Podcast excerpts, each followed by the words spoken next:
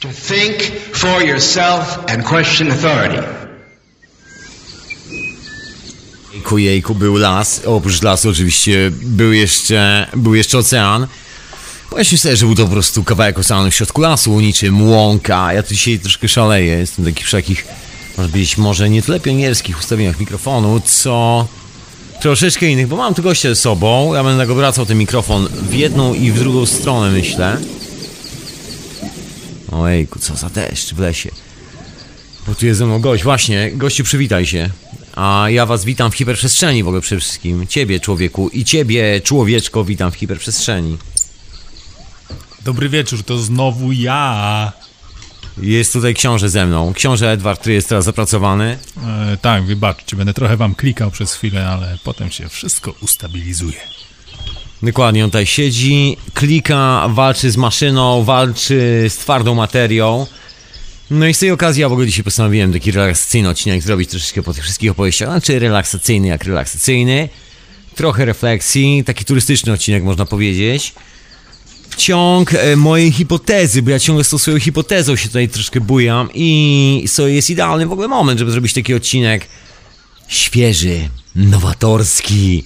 No, Może bez przesady z tym nowatorskim, ale po prostu taki newsowy troszeczkę. Bo tak, nie ma chwilowo substancji, znaczy jest substancja, przepraszam, co ja mówię, jest substancja, nie ma syntezy, a dzisiaj chcę nawiązać troszkę do opowieści, które się pojawiają w podcaście o nazwie Synteza. Tam w archiwum radia na fali, dokładnie, otóż to. Bo wydarzyła się taka ciekawa rzecz na świecie, właśnie zostały opublikowane plany, jak zrobić sobie takie naprawdę niezłe urządzenie. I ja dzisiaj między innymi troszeczkę o tym będę nawiązywał do tego. No i będę nawiązywał do kilku innych historii, do Gobekli Tepe, do tych kamiennych kręgów, ale opowiem jedną rzecz właśnie z tym związaną, o której właśnie nigdy nie mówiłem. I właściwie mało ludzi mówi tam oficjalnie, wszyscy mówią Gobekli Tepe, to coś tam, coś tam. Wszyscy znamy oficjalne historie, ale jest jeszcze kilka innych historii, które też są oficjalne, ale nikt o nich głośno nie mówi, a tak powiem, włosy stają dęba na głowie. Co jeszcze chciałem powiedzieć? Będzie o masonerii, o Egipcie. Taki troszeczkę round midnight, tak się trochę pobujam w temacie, w to i w tamto. Taki mam pomysł na dzisiaj, dokładnie, że będę się tak po prostu przemieszczał radośnie pomiędzy tematami w hiperprzestrzeni. Oczywiście ciąg dalszych hipotez. Także człowieku, zostań tutaj, zostań, zrób sobie jakąś herbatę, kawę albo coś takiego. Ja mam taki dzisiaj przypadkowy trochę sound system. No może nie tyle taki aż tak przypadkowy, ale mam tu gościa, także gość może coś tam porzuci od siebie, jak skończy się uwijać ze swoją robotą. A tymczasem coś na sam początek, zanim w ogóle zacznę to wszystko, a w ogóle zanim zacznę to w ogóle jeszcze drogi sponsorze, drogi mecenasie Radio na Fali, droga mecenasko, droga sponsorko Radio na Fali, wielkie dzięki za wspieranie, peace and love, Wszystkich Was, Ciebie i Ciebie, człowieku, zapraszam do wspierania. Oczywiście Radio na Fali, jak najbardziej, jak najintensywniej i tak dalej, i tak dalej. Zapraszam, radionafali.com, tam jest przycisk taki na stronie, wspieraj RNF i możesz przelać tam całą fortunę swojego życia. W tym momencie tej przelewaj, to się przyda na serwery, ty będziesz miał tańszy rachunek za prąd. I ty też dziewczyno, i ty też, bo sprawa jest tak prosta do zrobienia, że ty też dziewczyno możesz sobie to zrobić w kuchni, każdy może sobie zrobić to urządzenie, jest tak trywialnie proste. A o tym to może za parę chwil. Też to chciałem powiedzieć, oczywiście pozdrawiam Ciebie człowieku słuchający tego w Radiu Paranormalium, które retransmituje hiperprzestrzeń z radianafali.com. Co jeszcze chciałem powiedzieć o ogłoszeniach? Oczywiście archiwum Radia na Fali, Twitter Radia na Fali, Facebook Radia na Fali. A propos tego wynalazku, o którym właśnie dzisiaj tutaj tak zagrzewam e, Ciebie człowieku, do którego Cię tak zagrzewam, to link jest na Facebooku Radia na Fali, na profilu Radia na Fali, tam jest link do strony Fundacji Kesze, gdzie jest opis jak zrobić to urządzenie. Zatem jeżeli na przykład się nudzisz, klikasz bezmyślnie myszką po zakładkach w swojej przeglądarce, w tym momencie, nie do ciebie mówię, człowieku, który słuchasz mnie teraz gdzieś za kółkiem samochodu, albo do ciebie, gdzieś krzątającej się na spacerze, albo jakoś tak, z podcastem w uszach, kto to wie. Anyway, zatem jeżeli słuchasz tego live, to zaglądnij sobie na Facebooka, na Twitterze Radia na Fali też jest link, na stronie nie ma. Ale na stronie jest link do Fundacji Keszego w banerach z boku, także tam też można sobie kliknąć.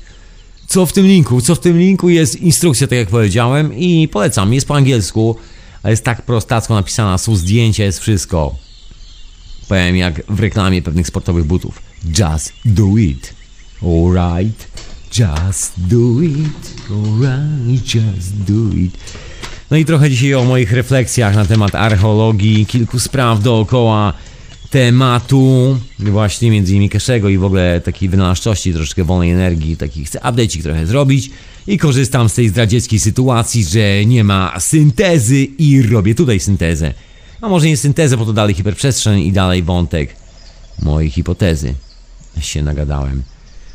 To może czas najwyższy na polską muzykę dla polskiej młodzieży.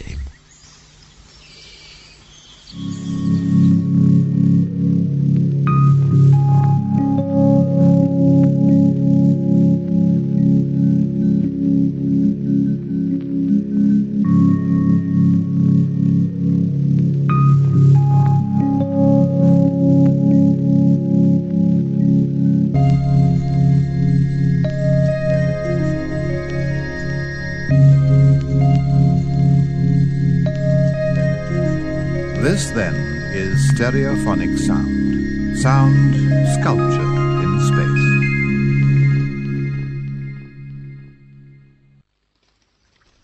Lasu szumy, liści śpiew. No może przesadzam troszeczkę. Pozdrowienia dla Iweliosa Śnie. W sumie podsumował mnie, że wszystko się zgadza, bo las równa się morze liści. Pozdrawiam serdecznie i przy okazji przypominam Ci słuchaczko i Tobie słuchaczu, lubisz historie związane... Ja tu postanowiłem, że dzisiaj będę taki troszeczkę rekreacyjny, także pozwólcie mi, że włączę pewne urządzenie, bo to ogłoszenie wymaga specjalnego podejścia. Zatem, moi drodzy, już jutro w Radiu Paranormalium o godzinie 19.00 dalej debaty ufologiczne. Ja wiem, że to się cieszy wielkim powodzeniem, także pamiętajcie. Debaty ufologiczne. Przepraszam bardzo, nie mogłem wytrzymać, musiałem zrobić taki dziwny dzień. Wiecie, jakie psychozy maniakalne troszkę, żeby generować czasami trochę hałasu dookoła. Poza oczywiście paszczą. Okej, także przypominam, że jutro, jeżeli się nudzicie, w niedzielę o 19 debata ufologiczna o kosmicznych, ufologicznych sprawach w Radiu Paranormalium. A dzisiaj oczywiście hiperprzestrzeń, a po hiperprzestrzeni oczywiście wieczorowa pora w radiu na fali.com. Zatem zapraszam, żebyście zostali. Jeżeli czujesz się zmęczona, albo ty czujesz się zmęczony, to biegnij do kuchni po kawkę, wtrymiga na jednej nóżce, zasuwaj i tyle. To wracaj mi z kawką, człowieku. Ja to w ogóle zamierzam troszkę poroz, e, porozdzierać szaty na ciągiem dalszym mojej hipotezy, porozkminiać temat o masonerii i tak dalej. Właśnie, a ty jak chcesz zadzwonić, to radionafali.com, taki jest adres na Skype, jestem też na czacie Radio na Fali, to jest ta ikonka, która tam się znajduje w rogu strony www.radionafali.com. Dobra, wszystkie ogłoszenia już opowiedziane, cały ten długi wstęp zrobiony, chyba czas najwyższy, żebym opowiedział. I zaczął od czegoś, bo jak zwykle mam problem, od czego zacząć gadkę, gadkę. Zacznę od Gobekli Tepe. Znana historia, ja o niej wspominam co jakiś czas, bo też siedzi mi w głowie i robi mi takie echo, echo, echo w tej mojej głowie, bo jest tam kilka ciekawych rzeczy. Poza tym, że oczywiście są to kamienne kręgi. Jeżeli ktoś nie wie, to szybko w dwóch słowach mówię. W Turcji, blisko granicy z Syrią, na pustyni, są takie wzgórza, które nazywają się Gobekli Tepe. Gobekli Tepe albo Gobekli Tepe, zależy jak chcecie czytać to po polsku Maćkowe Wzgórza. Maciek, ale w sensie Maciek nie od imienia, tylko od brzucha, czyli takie brzuchy. Spasione brzuchy, bo Maciek to jest spasiony brzuch i to brzuch. I to jest taka turecka nazwa właśnie wzgórze. To właściwie takie spasione brzuchy, tak się nazywa. Spasiony brzuch. Gobekli Tepe. I tam odkryto takie duże kamienne kręgi. Tam jest legenda, czyli nie legenda, tam jest opowieść, że troszkę wcześniej znaleziono tam różne rzeczy, ale generalnie wykopano w latach 70. kawałek tego. Okazało się, że jest tego dużo, chwilę to poczekało i w latach 90. pewien niemiecki archeolog to odkopał. Okazało się, że to właśnie są potężne kamienne kręgi, z takimi obeliskami w kształcie litery T, na których są rzeźbione różne dziwne rzeczy, do których zaraz nawiążę. No i dookoła pomiędzy tymi dużymi, tak zwanymi z angielskiego powiem T-shape obeliskami są takie kamienne murki. No i zaczęli to odgrzebywać. Owi archeolodzy, a dokładnie ów niemiecki archeolog, robić pomiary i tak dalej, i tak dalej, i tak dalej. Okazało się, że na jednym wzgórzu jest raptem tylko 27 takich okrągłych, raptem tylko okrągłych konstrukcji, można powiedzieć. Najmniejsze, czy jakoś tak, w okolicach 5-6 metrów, 7, a największe tam do chyba 30. Takie duże raczej, średnicą. Kamienne kręgi, wszystko zasypane w piasku. Okazało się, że znaleziono podłogę. Podłogę, która jest tak samo stara jak ten kamienny murek, który został wybudowany dookoła pomiędzy tymi obeliskami. Zbadano zawartość kamiennego murku oraz wszystkiego, co się znajdowało w okolicy kamiennego murku, czyli w tej podłodze. Okazało się, że datowanie węglem nie tylko C14, bo nie jest to taka precyzyjna metoda, działa tylko 3000 lat przed naszą erą do tyłu, więc zbadano na okoliczność różnych substancji. Tam się bada różnymi węglami.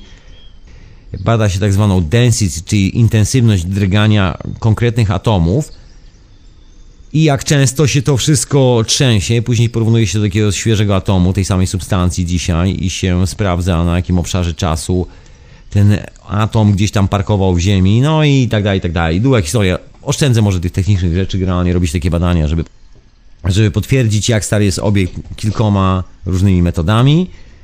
Koniec końców zbadano zawartość składu tego cementu, czy jak to zwał, tej podłogi, tej materii, która była upchana pomiędzy kamykami. Okazało się, że ma to jakieś 12 tysięcy lat od nas, czyli jakieś 10 tysięcy lat przed naszą erą.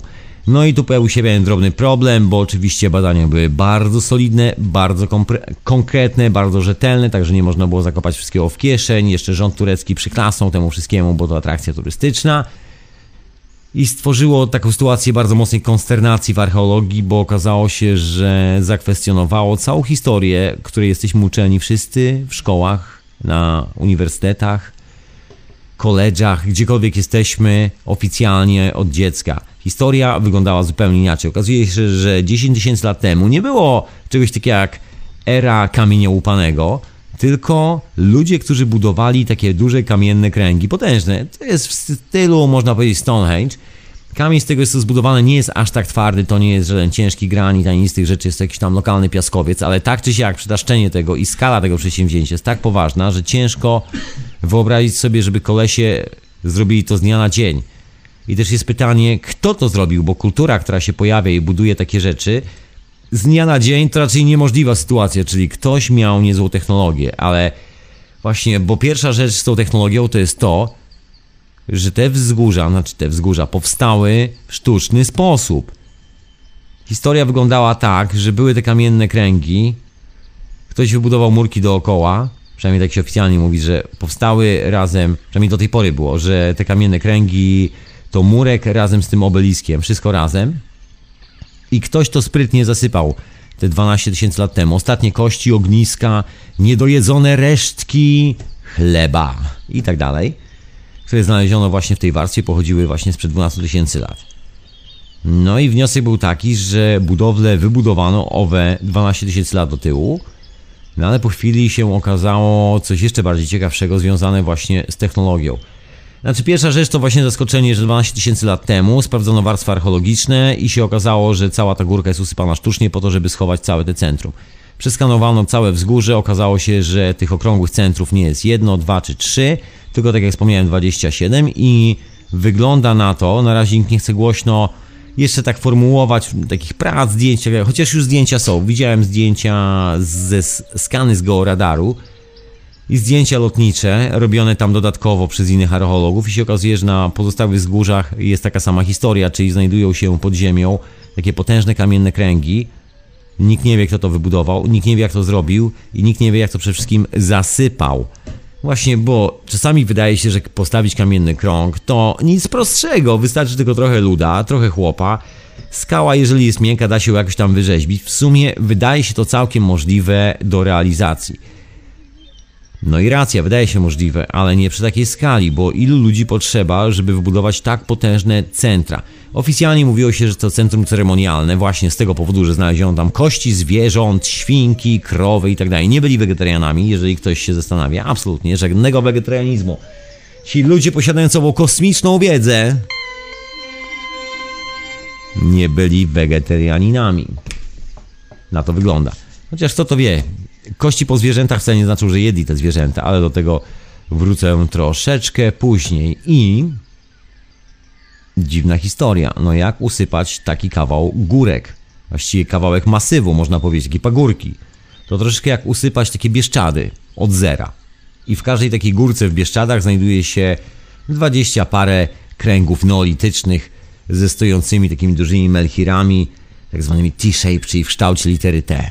Hmm, ciekawe. No nie jest to łatwe do zrobienia, wiadomo, że nie zrobi tego jedna osoba, nie zrobi tego 100 osób, nie zrobi tego nawet 1000 osób, potrzeba było jakiejś potężnej masy luda, no ale ja tu nie chcę spekulować, zostawiam te kwestie, ilu by było potrzeba do wybudowania takiej konstrukcji, zasypania i schowania tego pod ziemią, żeby nikt przez te lata, kiedy to parkowało pod ziemią, nie dowiedział się, co tam było, żeby tylko właściwi ludzie we właściwym czasie zajrzeli i dowiedzieli się, o co w tym wszystkim chodzi. W każdym razie to jest ta pierwsza warstwa, tam jeszcze jest pomysł, żeby skanować troszeczkę poniżej tych kamiennych kręgów, bo wygląda, że coś tam jest poniżej. Nie wiadomo, ale to na razie zostawiam, bo to są przypuszczenia i nie chcę tu snuć zbyt wielu spekulacji, takich kosmicznych spekulacji. Kto wie, może pewnego dnia się okaże, że tak jest, a może i nie. Ale wróćmy do drugiej zagadki Gobekli Tepe. Bo samo to, że to jest zasypane, to jedna sprawa. E, Druga, jeszcze zabawniejsza, to jest to, jak do diaska zbudowano te całe kamienne kręgi. Bo tak jak wspomniałem, są to obeliski w kształcie litery T, a dookoła nich znajduje się taki kamienny murek. No więc kiedy archeolodzy za- zaczęli zdejmować tą warstwę tego świeżego, nasypanego piasku, żeby to, żeby to schować, żeby to zakopać przed, nie wiem, przed następującymi cywilizacjami albo jakimś pogromem, nie wiadomo co, żeby to schować po prostu, no więc kiedy dokopano się do tej podstawowej warstwy, tam gdzie jest to ścięcie pomiędzy 12 tysięcy lat a coś starszego, do tej podłogi tego kamiennego murka, który łączy te obeliski, okazało się, że te obeliski w ogóle nie chcą stać o własnych siłach. I zaczęły się problemy. Rozwiązano te problemy w ten sposób, że do, do wielu obelisków ustawiono takie specjalne rusztowania, podwieszono to na specjalnych linkach. To jest tak specjalnie zaizolowane, można powiedzieć, żeby żaden z tych obelisków nie runął i nie przewrócił się na chodzących gdzieś tam w okolicy ludzi. Teraz w ogóle jest to przykryte dachem i troszkę odizolowane. I nie widać takiej ciekawej rzeczy, nie widać jak idealnie jest to ustawione astronomicznie, że można dosłownie, oglądając się na te kamyki, na ustawienia tych kręgów, pozycjonować się w kosmosie, patrząc na gwiazdy, czyli mowa jest o tej samej historii, która dotyczy chociażby piramid w Gizie, chociażby piramid w Meksyku. Znowu ta sama heca. Historie z kosmicznymi mapami jak to wygląda. No ale wracając do naszych megalitów. Problem polega na tym, że ścianki, które są pomiędzy nimi, nie są w stanie ich utrzymać. I teraz jest pytanie, takie dosyć poważne pytanie wśród wszystkich ludzi, którzy badają Gobekli Tepe. Jak ci ludzie to zrobili? Bo żeby coś zasypać ziemią, tak od początku do końca, to trzeba to postawić, to musi po prostu stać. No można to podeprzeć czymś i zasypywać podczas podpierania, ale nie ma ani grama śladów, że te kamienie były w jakikolwiek sposób podparte. Okej, brzmi może dziwnie, ale wygląda to tak, jakby te kamienie lewitowały w powietrzu i ktoś budował dookoła nich murek i prawa ciążenia tam nie działały. I w momencie, kiedy tylko archeolodzy dokopali się do tej warstwy murku, nawet nie rozbierali murków. Zostawili te murki tak jak były, tylko odkopali ziemię z tych murków. Okazało się, że nie są w stanie utrzymać tych obelisków. To tak zabawnie wygląda, że jest taki, można powiedzieć, podest z ziemi dookoła właśnie tego obelisku, po czym wychodzi murek, który jest skopany do podłogi, który sobie stoi samodzielnie, potem z powrotem zaczyna się takie podejście, żeby kolejny cokół, który się znajduje przypadkiem się nie przewróci. No jest wielkie pytanie na temat, jak do diaska oni sobie poradzili z tą historią konstrukcyjnie, bo to nie jest takie łatwe hop, postawić kamień i jeszcze zrobić to w taki sposób, żeby na przykład nie wgniótł murka dookoła. To ten kamień musi być w tym samym stałym położeniu, a nie ma żadnych śladów, żeby ktokolwiek w jakikolwiek to podpierał. No to nie są małe kamyki, może nie są największe, może nie jest to jakaś gigantomania, no ale tak czy siak ciekawe zagadnienie, takie związane właśnie z konstrukcją tego kamiennego kręgu. Jednego, drugiego, trzeciego, właściwie nikt nie wie ile tego jest. jeżeli jedna górka ma około 27 kręgów i tylko w tej podstawowej pierwszej warstwie, a tych górek dookoła jest trochę. Hmm. Anyway, zostawiamy to wszystko.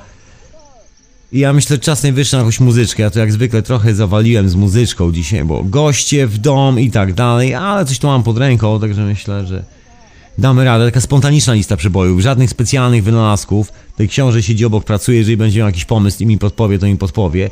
A tymczasem, co chciałem puścić? To chciałem puścić, dawno nie leciało, a też doskonała piosenka. A ty słuchasz hiperprzestrzeni. Ja mam na imię Tomek, możesz tu zadzwonić, radionafali.com, taki jest telefon na Skype'ie i pogadać ze mną się też zastanowić troszkę nad tą hipotezą, moją dzielną hipotezą, dziarską hipotezą. Jeżeli nie słuchałeś poprzednich odcinków, to to może po prostu to nie wiem co ci powiedzieć, bo tam jest ta hipoteza, jeszcze dziś nie powiedziałem jaka jest to moja hipoteza. I don't know. Anyway, dzwoń człowieku. A ja tu włączam jakąś muzyczkę, bo tak klepiesz nerwowo w ten stół i herbaty się napiję. O, taki mam pomysł.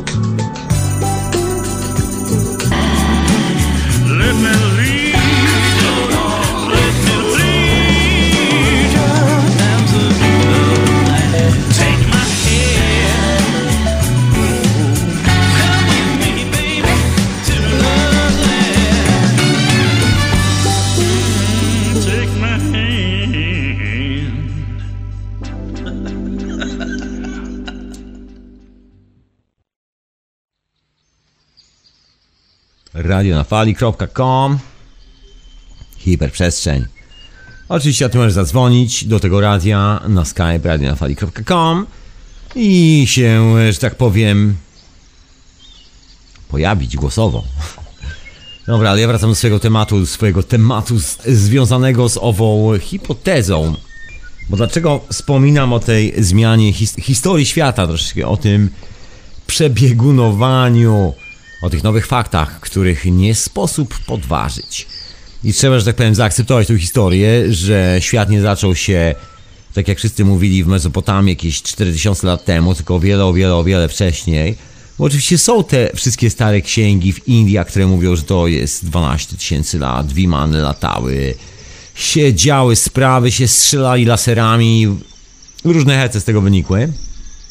Jeżeli ktoś z Was czytał owe indyjskie historie, to doskonale rozumie o co chodzi. Jeżeli ktoś z Was nie czytał, to są takie historie w Indiach, takie najstarsze opowieści i tam są właśnie latające maszyny, bogowie, generalnie cały taki epos o powstaniu świata, upadku cywilizacji.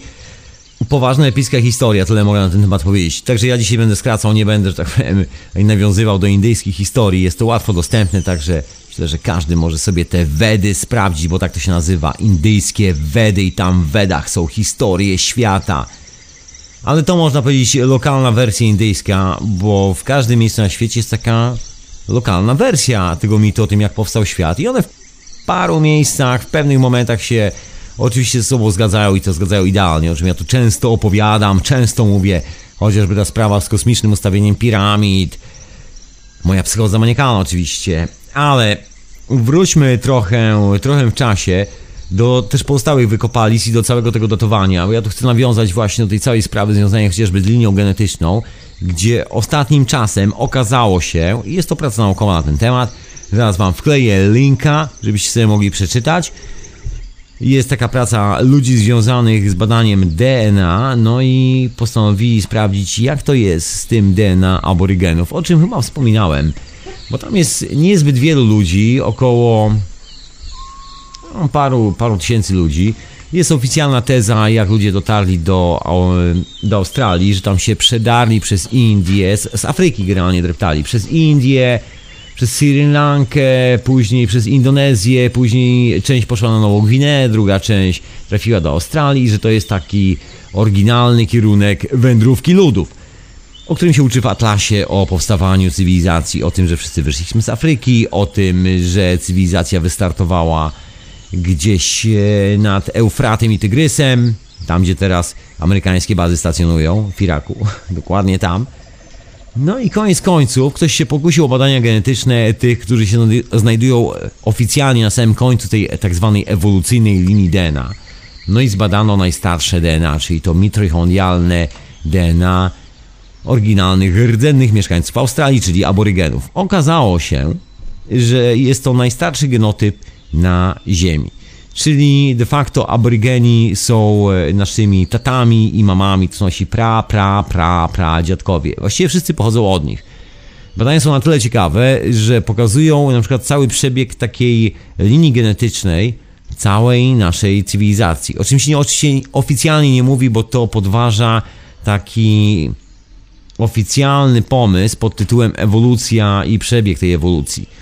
Bo oczywiście mówi się o tych homonoidach znajdowanych w Afryce i że to musi być kontynuacja właśnie tej darwinowskiej teorii, że tam jak są homonoidy, to oczywiście homonoidy powinny jakby konsekwencją tego powinien być człowiek i tak dalej, i tak dalej. Każdy zna teorię Darwina, także nie będę tutaj tych bzdur powtarzał. Ja nie wierzę w tą teorię, mam swój inny pomysł, ale też nie wierzę w to, że jakiś tam Bóg, ojciec kogoś tam coś tam stworzył. Także mam tutaj swój koncept, ale oni to inna, innym razem, inna historia zupełnie, zostawiamy to na boku. W każdym razie te badania na temat DNA pokazują jasno, że najstarsi ludzie na świecie to aborygeni i z nich dopiero wyszło, można powiedzieć, jedno plemię, które gdzieś przed Indiami jakoś tak, nie wiadomo, gdzieś zginie ten pierwszy podstawowy ślad, ale gdzieś Indie, coś koło tego, Sri Lanka rozchodzi się na dwa kierunki.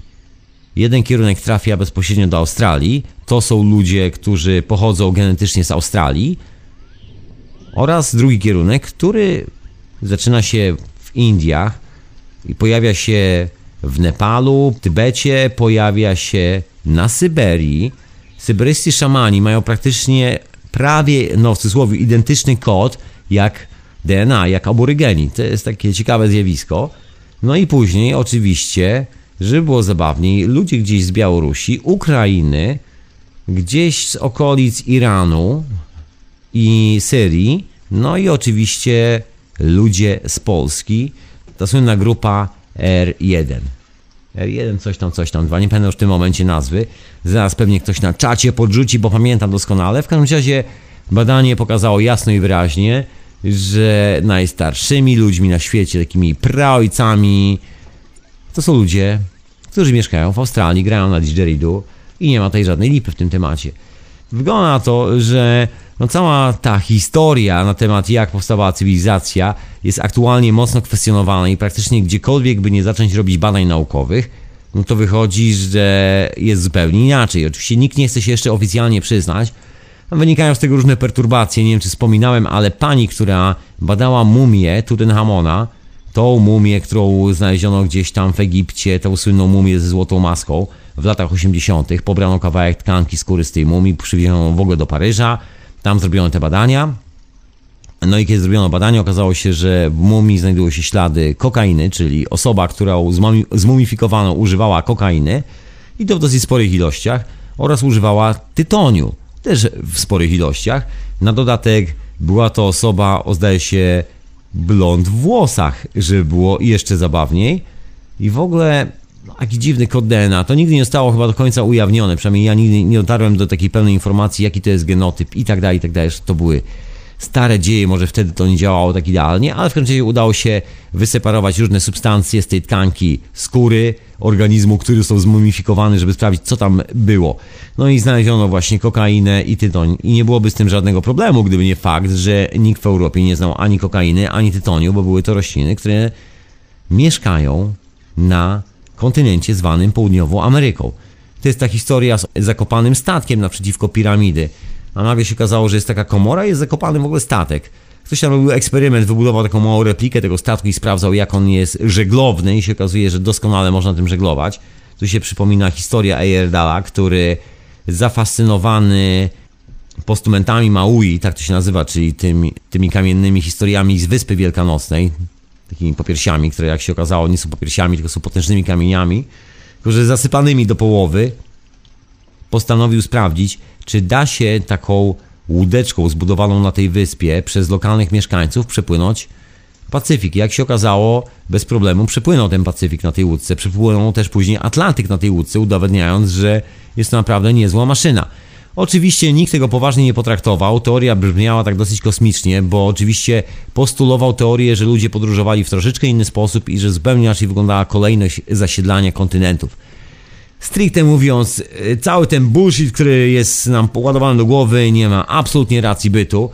No i z czasem, z czasem, z czasem okazywało się, że faktycznie każde kolejne wykopalisko, jakieś tam badania naukowe nad starymi mumiami ciągle potwierdzają tą zupełnie inną hipotezę, zupełnie inny obraz rzeczywistości, znaczy historii naszej cywilizacji niż ten, który nam się sprzedaje, że jest oparty na jakichś wojnach, na konfliktach, na walczeniu o zasoby, na państwowości.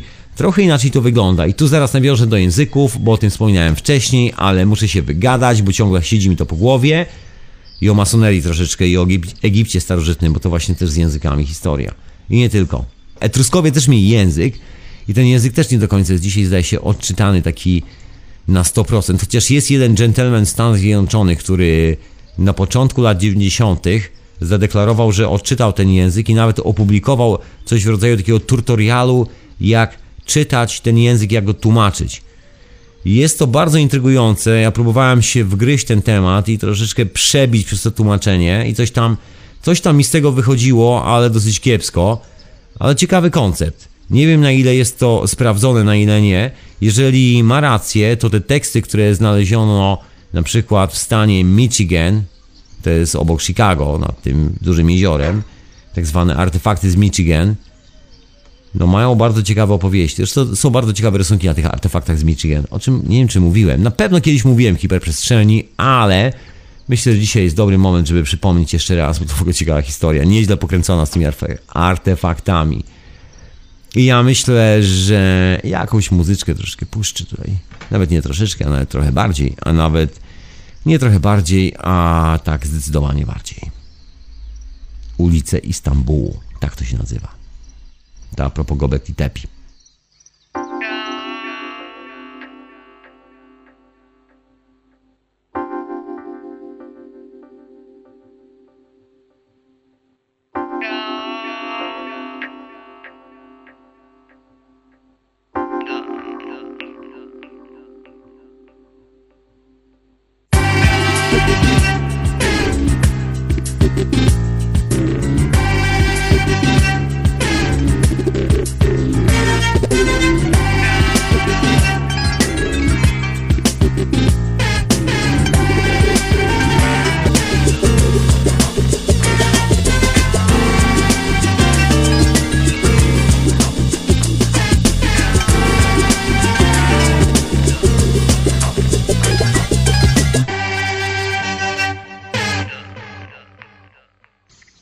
Radio na fali.com Hiperprzestrzeń, a oprócz tego transmitowana jeszcze w Radio Paranormalium, a ja mam na imię Tomek, a ty możesz zadzwonić radionafali.com, taki jest adres na Skype'ie. Człowieku, właśnie to ja wracam do tej swojej hipotezy, bo czas najwyższy, że poza subaniem tymi szklęczkami po blacie troszkę więcej na ten temat wrzucił. Właśnie wspomniałem troszkę o Wyspach Wielkanocnych, tak szybko jeszcze dokończę, żeby później nie zawracać, nie nawracać. O co chodzi z tymi Maui? Ciekawa historia. Jeden z tych Maui stoi w Londynie i niewielu ludzi wie, ale jest to jeden z najstarszych Maui odkopanych na Wyspie Wielkanocnej. Jest ich tam troszeczkę. Dlaczego najstarszy? Bo ten był zakopany najgłębiej, zdaje się. Przynajmniej taka jest fama. No jeszcze jeden e, element, który przynajmniej oficjalnie mówi, że jest to najstarszy Maui, bo legendy mówią, że jest grupa najstarszych Maui, co potwierdzają właśnie owe badania, są w najgłębszej warstwie archeologicznej. Te starsze są wyciosane, wyrzeźbione ze skały, która się nazywa bazalt. Te młodsze jest troszeczkę bardziej miękkiej skały, nie pamiętam już w tym momencie nazwy. I ten Maui, który tutaj przyjechał do Londynu, to jest właśnie taki Maui wyrzeźbiony w skale bazaltowej. Cały numer polega na tym, że ciężko jest wyrzeźbić takie coś z owej skały, ponieważ ta skała ma współczynnik twardości opisywany mniej więcej tak pi razy oko, pi razy drzwi, 8,5 w skali Mossa. Skala Mossa obejmuje od 1 do 10. 10 ma diament, czyli jest najtwardszy. No i schodząc w dół, oczywiście schodzimy do gipsu, który ma 1, czy talku właściwie, talk ma 1. Gips ma, zdaje się, 2 czy 1,5, coś w tym stylu. Można sobie sprawdzić, tak to się nazywa. Skala Mossa, skala twardości materiałów, głównie kamienia. No i właśnie ten bazalt jest taki, jest to jedna z najtwardszych skał na świecie.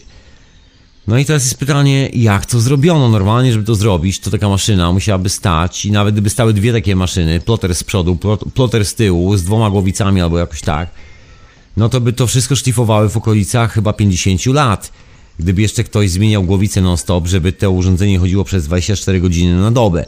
I tyle by mniej więcej trwało. No może krócej by się udało, ale przedsięwzięcie jest potężne. Jeżeli chcemy coś takiego zrobić, to trzeba no właśnie takich specjalnych głowic, które pracują w systemie 3D, a głowice do cięcia bazaltu raczej nie pracują w takiej technologii, bo są za ciężkie bloki. Jeżeli już to się obraca blokiem, bo piła jest tak potężna, jest tak duża i po prostu musi być taka, żeby była odpowiednio składzana. Ponieważ robi się tak ciepło przy cięciu właśnie takiej skały. I problem jest taki, że właściwie nikt nie wie, jak to zrobiono. Bo jeżeli mówimy o ludziach, których największą technologią było zostawienie po sobie parę ognisk i kości obiedzonych świnek albo krówek, albo jakoś tak, oraz, no nie wiem, no parę ogrysków i nagle tak obrobione bazaltowe skały, to troszeczkę, no jest powód, żeby się podrapać po głowie. Ale właśnie ja tu wrócę do tych artefaktów z Michigan, bo tak zacząłem, że zabawna historia z tymi artefaktami. W Michigan wydarzyła się podobna historia jak na Wyspach Wielkanocnych. Podobna, znaczy nie odkopano wielkich kamiennych głów, chociaż też jest troszkę kamiennych artefaktów, ale odkopano metalowe artefakty z miedzi, która jest w idealnym stanie, tak można powiedzieć. Żeby zrobić miedź w idealnym stanie, taką, którą się wykopuje z ziemi, to trzeba wykonać pewną operację. Trzeba ją wrzucić do takiego pieca hutniczego i wpompować tam nie jakieś 3 atmosfery, taka prędkość, takie ciśnienie, czysty tlen pod takim ciśnieniem 3 atmosfer. Minimum. No i w tym momencie temperatura, która jest w piecu, podnosi się bardzo mocno do góry. Dzieje się takie dziwne zjawisko, że właściwie wszystkie brudy, które znajdują się oryginalnie podczas krystalizowania się miedzi, bo wszystko jest właściwie kryształem, można powiedzieć, no jest to metal, ale generalnie się formuje w ziemi. Podczas formowania są tam różne zanieczyszczenia i żeby się ich pozbyć, dlatego topi się ten metal, zamienia w płyn, część tych śmieci wypływa na zewnątrz, druga część troszeczkę opada na dno. W taki oto sposób uzyskujemy w miarę czysty materiał. Więc jeżeli wtryskujemy pod ciśnieniem paru atmosfer tlen do pieca, to okazuje się, że miedź, która z niego wypływa jest idealnie czysta. Tą technologię odkryto w latach 50. Tak, zupełny przypadek można powiedzieć. No i okazuje się, że prawdopodobnie, no właśnie nikt nie jest w stanie powiedzieć, czy taką samą technologię, czy inną, ale my używamy takiej technologii jako cywilizacja, żeby wytworzyć sobie taki materiał i właściwie tylko taką znamy. I ta miedź, z której są zrobione te artefakty, które tam są znajdowane, są dokładnie z takiej miedzi, która potrafi przeleżeć setki, tysiące lat w ziemi. Śniedzieje, główna warstwa zamienia się w taką, można powiedzieć, nanostrukturę, taki nanolayer węgla, polimer węgla. I no tak jak zostało w ziemi, jeżeli warunki są sprzyjające, to tak już zostaje. Taka warstwa izolacyjna, która tworzy się naturalnie. Podobna historia dzieje się z dachami kościołów, które mają miedziane dachy, które zaczynają zielenieć, śniedzieć, nabierają pewnego ciemnego koloru, czarnieją i od tego momentu właściwie są nie do ruszenia, mogą tak sobie leżeć setki lat. I właściwie się ich w ogóle nie wymienia. I doskonale się sprawują podczas deszczu i tak dalej. Podobnie z tą miedzią, tylko że ta miedź właśnie znajdowana w Michigan ma te właśnie niesamowite, właściwości, znaczy niesamowite właściwości. Ma po prostu wręcz szokującą czystość jak na metal. No i znajdują się takie różne zapisy, różne teksty, które właściwie wyglądają jak tekst etruski. Z językiem etruskim jest pewien problem, ponieważ jest to cywilizacja, która istniała przed rzymską cywilizacją i wszystko dosyć mocno wskazuje na to, że rzymska cywilizacja to banda bandziorów, która zrabowała etruskie królestwo i właściwie wybudowała swoją cywilizację na etruskich wynalazkach takich jak kanalizacja, akwedukty. To właściwie są etruskie pomysły. No i właściwie cały alfabet rzymski jest oparty, co tu dużo mówić, na takim miksie pomiędzy znakami, które pochodzą z etruskiego alfabetu i z greckiego alfabetu. Taka grupa śmądaków, która postanowiła schakować jakąś cywilizację w jakiś sposób. Nie wiem, jak mi się to udało, ale udało. W pewnym momencie zaatakowali króla Etrusków. No i koniec końców Etruskowie musieli się zawijać z Rzymu. Ale zanim się zawinęli, stworzyli bardzo ciekawą cywilizację, której ślady znajdowane są w wielu miejscach. Ich język jest momentami bardzo podobny w kilku hieroglifach, tak to można nazwać glifach, do egipskich historii, znajdowanych tam w różnych świątyniach, na różnych manuskryptach. Widać dużo, dużo połączeń. No i te wszystkie rysunki z Michigan są takie bardzo egipskie, szokujące. No ale zostawię może te tematy rysunków z Michigan i w ogóle tych artefaktów z Michigan. Jeżeli słuchasz tego offline, to wpadnij pod audycję, tam na pewno znajduje się jakiś link, gdzie znajdziesz zdjęcia do tych artefaktów. A z tymi artefaktami jest ciekawa historia, bo oczywiście oficjalnie zostały, zostały uznane za fałszerstwo. Takie ekstremalne fałszerstwo, bo tam są takie dziwne rzeczy, które tak podważają jakąkolwiek wersję historii, że wszyscy się łapali za głowę. To były czasy, gdzie Darwin wkroczył mocno na salony uniwersyteckie. Zatem nie było mowy o tym, że jest jakakolwiek inna wersja historii niż ta, że starożytny Rzym jest kolebką cywilizacji. No i koniec końców uznano to, tak jak wspomniałem, za ekstremalne fałszerstwo, takie zrobione jeszcze przez religijnych bigotów, bo okazało się, że te artefakty na swojej farmie znalazł koleś, który był założycielem religii o nazwie Mormoni. On w ogóle miał jakąś wizję, jakiś sen, napisał swoją własną wersję Biblii i tą swoją własną wersję Biblii oparł o nie do końca tylko i wyłącznie swoje własne wizje, ale o coś, co wykopał na swojej farmie, ponieważ on sobie po prostu kupił ziemię w Michigan i kiedy zaczął tam orać pługiem, zaczął wykopywać artefakty, a na nich na przykład człowiek rozłożony na czymś w rodzaju krzyża. Wygląda na taką egzekucję robioną przez, nie wiem, rzymskich żołnierzy na jakimś kolesiu, który nie jest ewidentnie rzymskim żołnierzem. Jakieś takie dziwne historie, niekoniecznie nawiązujące, znaczy dla niego nawiązujące bardzo mocno do biblijnych opowieści, ukrzyżowania itd., itd., ale też bardzo mocno związane z egipską historią, o czym ten gentleman wtedy nie wiedział. Cóż, y, nikt wtedy nie zajmował się tłumaczeniem egipskich hieroglifów, nikt nie miał aż tak szerokiej wiedzy o tym, co jest znajdowane też na pozostałych wykopaliskach i stanowiskach archeologicznych, jak świat długi i szeroki. Jedyną podstawą do porównywania czegokolwiek, jak stare może być, była Biblia. No i ten gentleman tak się zagapił w tą Biblię i tak był zafascynowany tymi artefaktami, że napisał swoją własną, stworzył religię mormonów, taką sektę. Ciekawa historia, napisał swoją własną świętą księgę, znaczy swoją własną wersję, czy jakoś tak, swoim własnym chyba Genesis. No i zaczął kolekcjonować te artefakty i właśnie przez to, że koleś był takim e, dewotą religijnym, cała ta historia z tymi artefaktami została uznana za jedną wielką ściemę. Stwierdzono, że facet właściwie wszystko wymyślił po to, żeby uwiarygodnić swoją własną nową szaloną religię.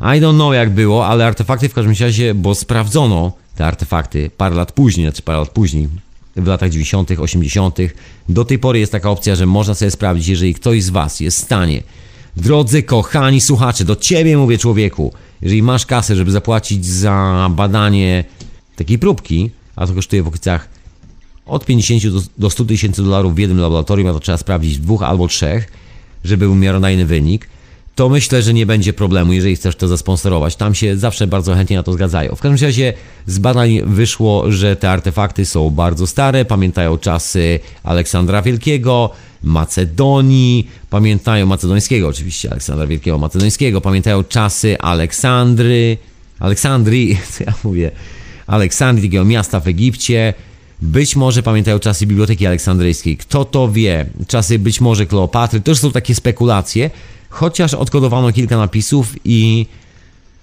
właśnie ten gentleman, o którym mówiłem, że odkrył, twierdzi, że odkrył pismo etruskie i powiem wam szczerze, że zgadza się to dosyć mocno z kilkoma elementami zawartymi w gnostyckich tekstach, które zostały odkopane w latach 70. w Egipcie, razem ze zwłokami pewnego gentlemana na pustyni, na starym cmentarzu, na którym chowano koptyjskich mnichów. W tamtych czasach był taki przepis wydany przez biskupa Aleksandrii, że wszelkie księgi, jakiekolwiek księgi, które nie są zatwierdzone przez niego, należy natychmiast palić. I był po prostu nakaz palenia wszelkich ksiąg i wszelkich tak zwanych Ewangelii, pism natchnionych itd., itd. Nie nazywało się to jeszcze Ewangeliami, chociaż to się nazywało po prostu pismami gnostyckimi, gnoza, ale o tym to może kiedy indziej, to chyba kiedyś wspominałem w Radiu na Fali.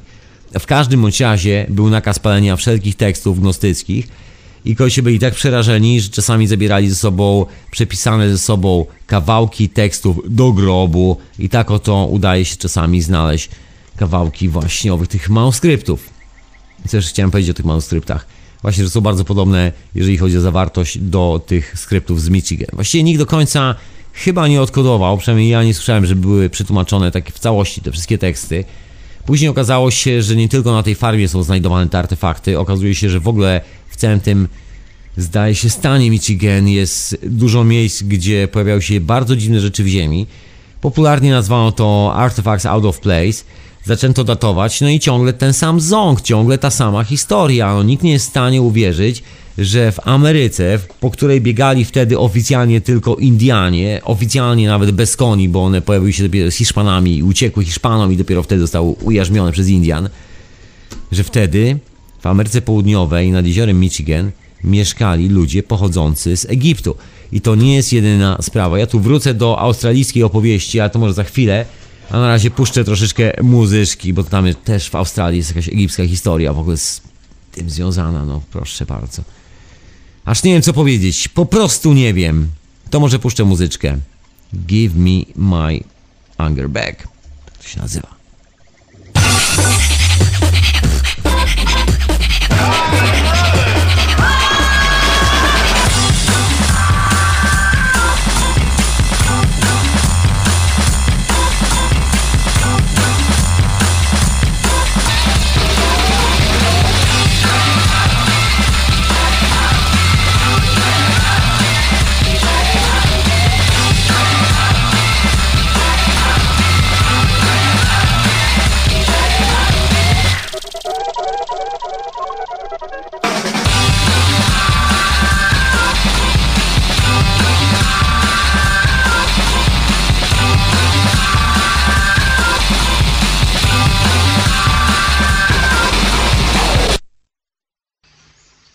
Radio na fali.com hiperprzestrzeń, ja na imię Tomek.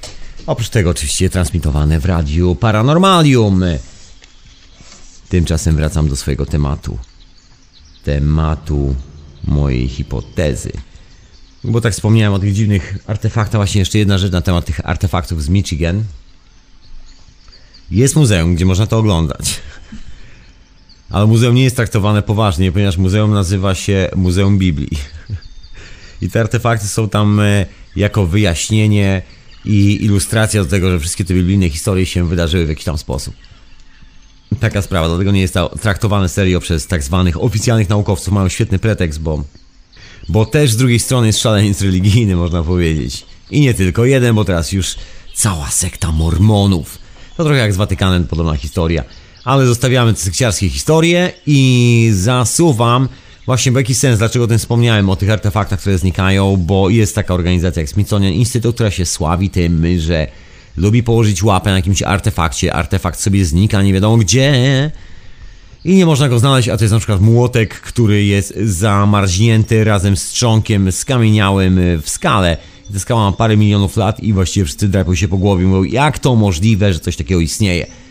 Wtedy były tylko bakterie, które sobie pływały w oceanach, jeszcze nie było lądów, jeszcze nie ewoluowało. W jaszczurki, które zaczęły chodzić po drzewach, zamieniły się w małpy, a małpy w nas. Y, Wygląda to, że młotek był wcześniej, przed tym zanim pojawiły się komórki na tej planecie, przynajmniej z tych wykopalisk.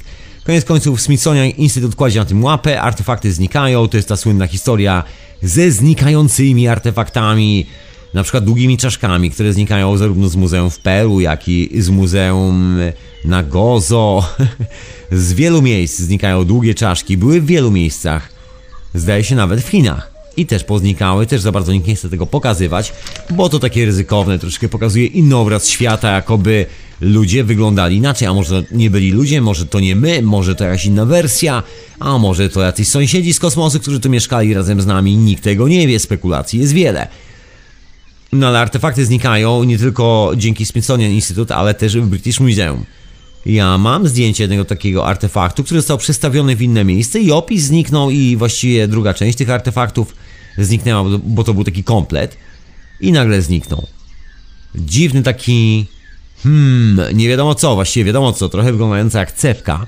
takie urządzenie z okresu predynastycznych Chin, czyli zanim jak- jakikolwiek cesarz się tam pojawił, jakakolwiek wzmianka o istniejącej władzy, tak zwane predynastyczne Chiny, wykopano kilka takich ciekawych rzeczy, takie ni to nie wiadomo co. Niektórzy nazwali to na początek biżuterią, okazuje się, że to jest troszkę za małe, żeby przyciągnąć przez to rękę, żeby przełożyć jako bransoletkę, za duże na do wsadzenia do ucha. No generalnie taka lipa troszkę, bo nie wiadomo do czego służyło, dziwne. No i tam stwierdzono, że jakieś dziwne po prostu artefakty do do przędzenia i że wykorzystywano tego właśnie do robienia tkanin, czy jakoś tak, jakieś takie abstrakcyjne w ogóle tłumaczenie. Na dowód pokazywano zdjęcie jakichś maszyn tkackich z Chin, gdzie jakiś kawałek kamyka służy za obciążenie i też jest akurat wydrążony w podobny sposób, ale te kamyki wyglądają troszeczkę inaczej, mają na sobie bardzo dziwne znaczki, kółko, przekreślone kółko, tak jakby pozycje biegunów oznaczone, że góra, dół, wygląda Właściwie jest to kamień, jest to zrobione z jadeitu, który też do lekkich kamieni w obróbce nie należy. Jest dosyć ciężki, no też jest twardy przede wszystkim. Jest to precyzyjnie zrobione i to zrobione w taki sposób, że właśnie tu muszę wspomnieć o Ameryce Południowej, wszystkich tych kamiennych blokach w Pomapunku i tych kamiennych blokach, które znajdują się w okolicy piramid w Egipcie. Mają wydrążone dziury. Jeden z takich kamieni znajduje się nawet w British Museum w Londynie. Chyba nawet dwa. Mają takie otwory wydrążone przez cały taki granitowy, bazaltowy blok. Nie było problemu w tym, gdyby to, że nikt właściwie nie wie, jak wydrążono te otwory, bo mają prowadnicę w środku. I nie jest to normalne wiertło, bo kiedy opuszcza się wiertło w dół, jest tylko ślad po wiertle. Natomiast jeżeli coś idzie wzdłuż prowadnicy, jest taki rowek, który idzie wzdłuż całego cięcia. I właściwie nikt nie wie, jak to zrobić. Inna sprawa, że znowu mamy do czynienia z bazaltową skałą. I jak tu kroić bazaltową skałę, w której jest tak dużo minerałów i każdy z nich ma inny współczynnik twardości, każdy ma z tego samego powodu właśnie, że jest inny współczynnik temperatury, przy której strzela i obróbki tego wszystkiego. Zatem wiertło musiałoby chodzić bardzo powoli, bo przy zbyt wysokich obrotach byłby bardzo poważny problem z chłodzeniem i po pierwsze wiertło by się stopiło, bo właściwie nie ma metalu na świecie, który miałby tak dużą twardość, żeby osadzić to wiertło, żeby wytrzymało sam wstrząs wibracyjny, który pochodzi od zdzierania jakiejś tam mikropowierzchni tego kamienia za każdym obrotem. Ciężka sztuczka wygląda coś takiego. Teraz się stosuje specjalnie ut- utwardzane stale, które właściwie produkuje się chyba od, nie wiem, 40 czy 50 lat specjalnej technologii. I to też nie pomaga. Te tarcze się bardzo szybko niszczą i trzeba je wymieniać na nowe. No nie jest to taki, że tak powiem, chleb powszedni, nie jest taka technologia, którą łatwo zrobić. No, a jeżeli zobaczymy na skalę tego wszystkiego, to już w ogóle włosy stają dęba, bo okazuje się, że nie wiem, no, troszeczkę tak jakby teraz zamienić wszystkich ludzi mieszkających na świecie profesjonalnych kamieniarzy i każdej rodzinie na świecie dać takie profesjonalne kamieniarskie narzędzia i kazać rzeźbić takie właśnie dziwne, kwadratowe klocki w bazaltowej skale i trwałoby to w okolicach być może pięciu pokoleń i nasza cywilizacja dorównałaby w połowie temu, co znajdujemy w wykopaliskach archeologicznych. Nawet używając jakiejś ultra laserowej techniki obróbki kamienia i jakichś zupełnie innych głowic, które pracowałyby dwa razy szybciej. To i tak zajęłoby całemu światu, zdaje się, pięć pokoleń. Żeby przynajmniej połowę z tego zrobić. Jest jeszcze, jeszcze ta druga połowa, która powoli się pojawia z tych lasów, z tej otchłani, z dziczy. Taka druga połowa, bardzo zaskakująca, znajduje się na Syberii i w Rosji. To jest fenomen. Ostatnio oglądałem zdjęcia takich konstrukcji neolitycznych, gdzieś tam w Syberii, z miejsc, gdzie żeby dotrzeć trzeba iść chyba pieszo przez dwa tygodnie, przez nie wiadomo co, o właściwej porze roku, żeby się nie zapaść w bagna, żeby w ogóle przetrwać. Naprawdę dzikie odmęty. I budowle potężne, no tak gigantyczne, że to się w głowie nie mieści. Dokładnie ta sama historia jak w Ameryce Południowej, jak w Egipcie, jak w Japonii, bo w Japonii też są takie monolity, znajdują się troszeczkę za Tokio, a oprócz tego znajdują się w Tokio. Praktycznie w każdym miejscu na świecie jest coś takiego. I ten artefakt, o którym wspomniałem, znajdował się w British Museum, był zrobiony z jadeitu, bardzo ciężkiej do obróbki skały i był taki przedrążony, długi wazon, taki wysoki wazon, można powiedzieć, kwadratowy, wysoki na 50 cm, przedrążony na wylot, ale w bardzo dziwny sposób te tulejki nie trafiały idealnie na siebie, tworzyły taki skok, ale ten skok był idealnie zrobiony. Oczywiście w opisie było to, że jest to błąd konstrukcyjny i że na pewno konstruktorzy po prostu się pomylili i przez przypadek uciekło im e, spozycjonowanie osi dla przewiercenia całego kamienia, ale okazuje się, że nie, nie za bardzo, bo zrobiono zdjęcia, jak zostało to obrabiane, jak wyglądają ścianki. No i oczywiście tam z boku była podana technika, że jest do tej pory używana, że tam się robi jakiś kamienny, kwarcowy piasek, coś tam jeszcze i tak się patyczkami wyciera i tak dalej, i tak dalej. Tylko, że patyczkami, a nie analogowymi technikami nie da się zrobić tak precyzyjnego skoku pod takim kątem. To jest po prostu fizycznie niemożliwe. Jeszcze jednocześnie zachować dokładnie ten sam kierunek tarcia, bo zrobiono zdjęcia pod mikroskopem elektronowym i okazało się, że wszystkie kierunki tarcia idą w, dokładnie w tą samą stronę. Czyli zaprzecza to w ogóle jakiejkolwiek koncepcji robienia tego ręcznie, ponieważ ręcznie no, te rysy by- leciałyby właściwie w każdą stronę. To jest fizycznie nie do zrobienia. Samo wyjęcie tego materiału do szlifowania z tego otworu powoduje rysy. Trzeba by z powrotem to zapolerować. Problematyczna historia, nikt nie wie jak to zrobiono i te artefakty zniknęły. Były wyświetlane przez lata, przez lata i nagle tak cała gablotka zniknęła. Część z tej kolekcji pojawiła się w zupełnie innej gablocie i tak widać, że one znikają, że jest jakaś intencja odgórna, że nikt nie chce przyjrzeć się naszej historii jako cywilizacji jeszcze raz, ale tak porządnie, tak normalnie, powiedzieć, ok, dobra, mamy swoje koncepcje, mamy swoje przekonania, mamy ten cały pomysł, który mamy teraz w kieszeni, no ale wygląda tak jak wygląda. Wygląda, że za bardzo to, co mamy w ziemi, nie pokrywa się z tym pomysłem, co mamy w kieszeni, więc zostawiamy pomysł w kieszeni albo chowamy w buty i zajmiemy się teraz poszukiwaniami tej rzeczywistej informacji. No jak, jak nic, nic takiego się nie dzieje. Wszystkie artefakty raczej, jeżeli stają się dyskusyjne, stają się zbyt popularne, znikają. Niektóre się pojawiają, ale to tylko dlatego, że przyciągają rzesze turystów i że propaganda dookoła tego jest taka, że właściwie i tak nikt nie wierzy, że to jest oryginalny artefakt. Tak jak w przypadku kryształowej czaszki, która oczywiście jest bardzo dyskusyjną historią, bo z jednej strony jest podejrzenie, że zrobili to ludzie Cartiera i jest bardzo takie sensowne podejrzenie. Testując jedne z pierwszych maszyn do szlifowania diamentów, zaczęły wykorzystywać zupełnie inną konstrukcję zupełnie inną metodę szlifowania kamieni, zostawiając zupełnie inną smugę po szlifowaniu. I to była taka pionierska technologia w tamtych czasach, właściwie po raz pierwszy użyta. Podobny ślad znaleziono na tej czaszce, tylko problem polega na tym, że szlif na czaszce został zrobiony bardzo tak zwaną, jak się mówi profesjonalnie, drobną gradacją diamentu, ale taką naprawdę ultra drobną, a wiemy, że w latach 20. minionego stulecia ten materiał do szlifowania nie był aż tak drobny. Po prostu nie posiadano technologii, żeby wytworzyć taki diamentowy pył. Dzisiaj właściwie pył się wytwarza sztucznie. To, jest, to już nie jest taki diament wykopywany w kopalniach, tylko to jest taki specjalnie hodowany pył diamentowy. Też kosztuje swoją kasę, też nie jest to tanie, ale nie jest to aż takie drogie. Dlatego mamy pilniki diamentowe do paznokci, ponieważ jest to produkowane na skalę przemysłową. I mniej więcej ten pył jest używany właśnie, no może nie zawsze, ale często do, do takich sprytnych głowic, żeby żeby wiercić takie otwory. Inna sprawa, że trzeba, tak jak mówiłem, osadzić go w czymś, co wytrzyma, co go utrzyma, tak żeby nie wyleciał. Tak jak z pilników do paznokci ten pył w pewnym momencie wylatuje. Jest dokładnie ta sama historia, te urządzenia się niewiele różnią od siebie, poza tym, że jedne są profesjonalne, takie ultra i drążą w takich super twardych kamieniach, a inne po prostu służą tylko i wyłącznie do szlifowania paznokci na przykład. Zatem jest dużo zagadek na ten temat. Właściwie jest jedna wielka zagadka, jak zostały zrobione te obiekty, w jakiej technologii, bo oficjalne wytłumaczenie w ogóle nie odpowiada na przynajmniej połowę pytań, które powstają podczas oglądania tych przedmiotów. No i jeszcze jedna ciekawa historia, że dookoła tych przedmiotów są takie bardzo ciekawe artefakty, też z jadeitu, takie płytki, które wyglądają troszeczkę jak słynne flames, takie płomienie, które maluje się na Harley'a Davidson albo takich samochodach typu vintage w Ameryce, taka popularna historia, takie płomienie, które tak płyną po samochodzie, tak zwane flames.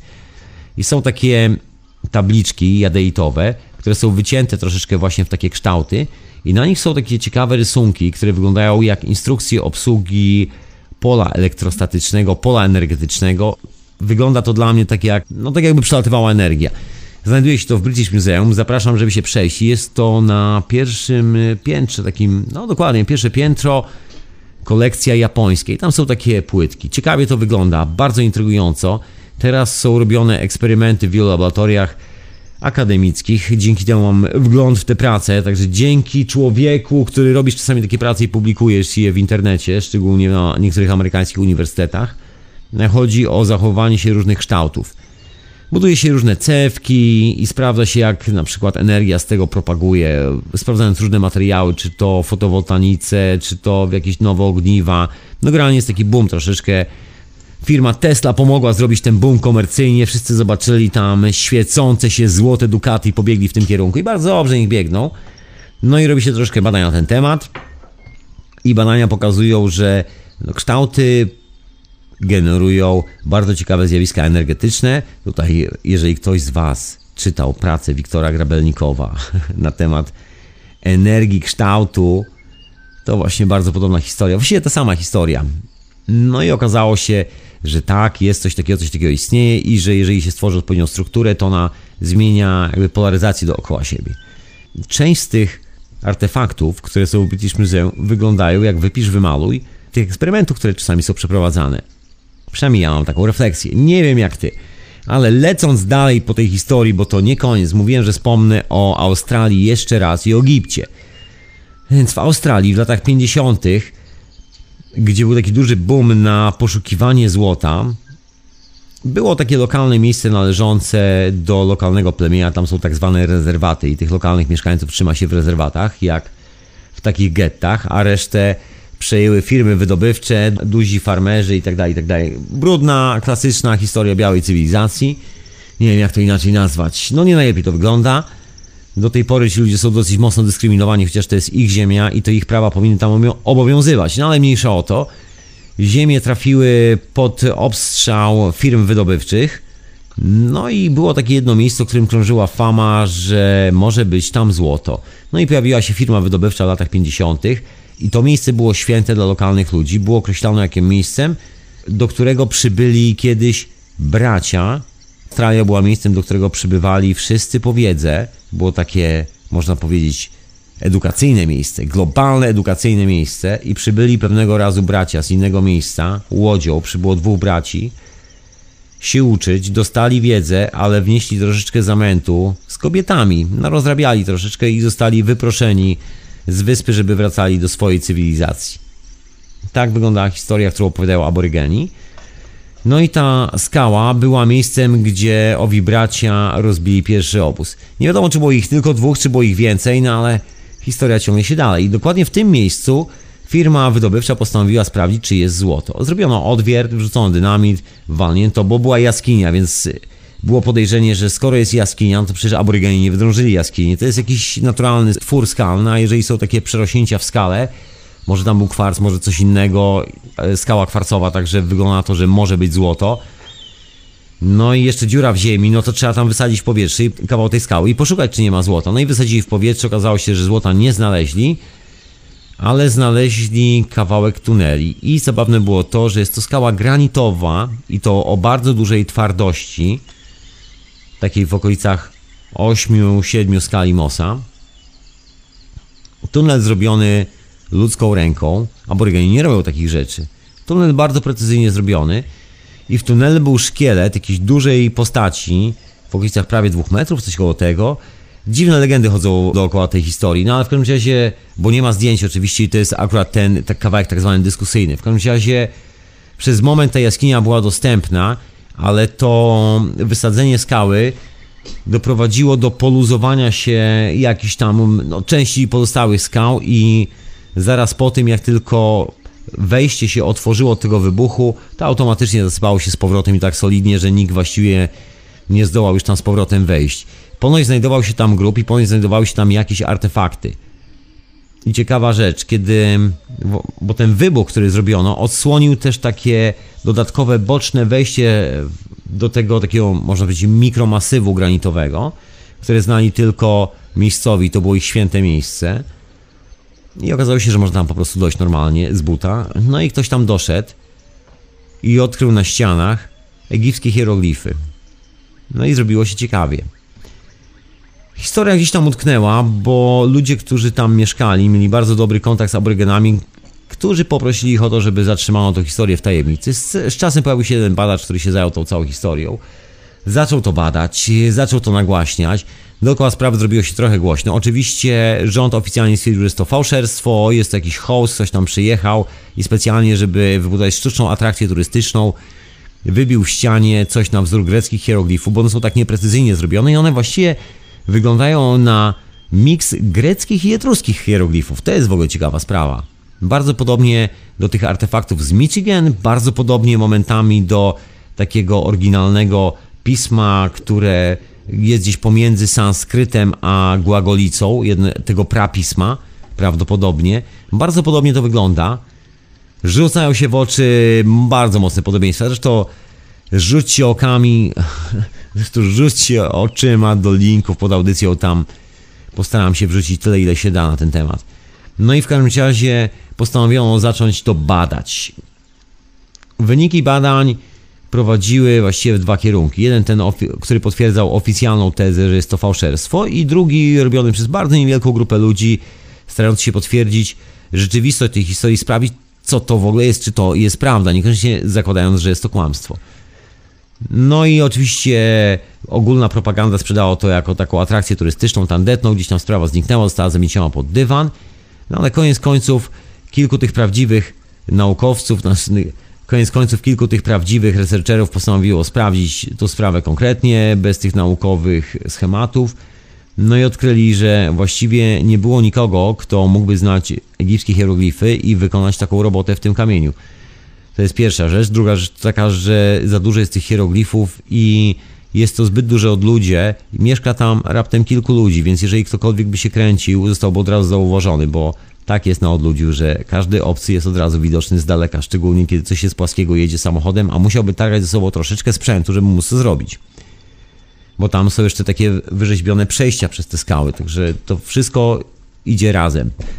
No i kolejna historia to jest e, sposób, w jaki zostało to znaczy, zrobione, czyli że jest to takie dosyć głębokie cięcie. No i głębokie cięcie na tyle nietypowe, że ciężko znaleźć jakiekolwiek narzędzie, które mogłoby to zduplikować.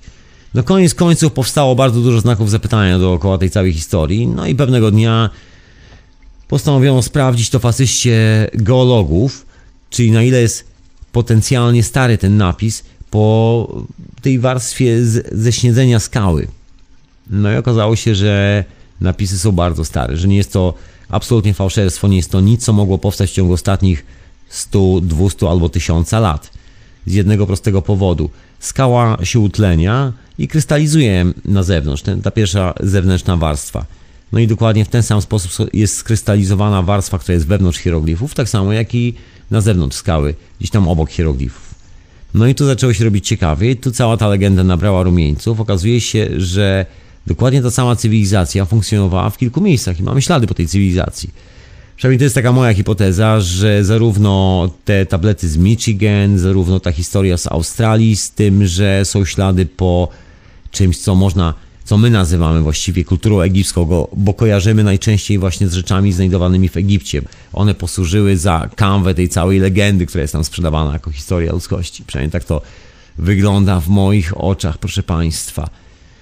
A tymczasem może odrobinę muzyczki. Ja sobie łyknę herbaty.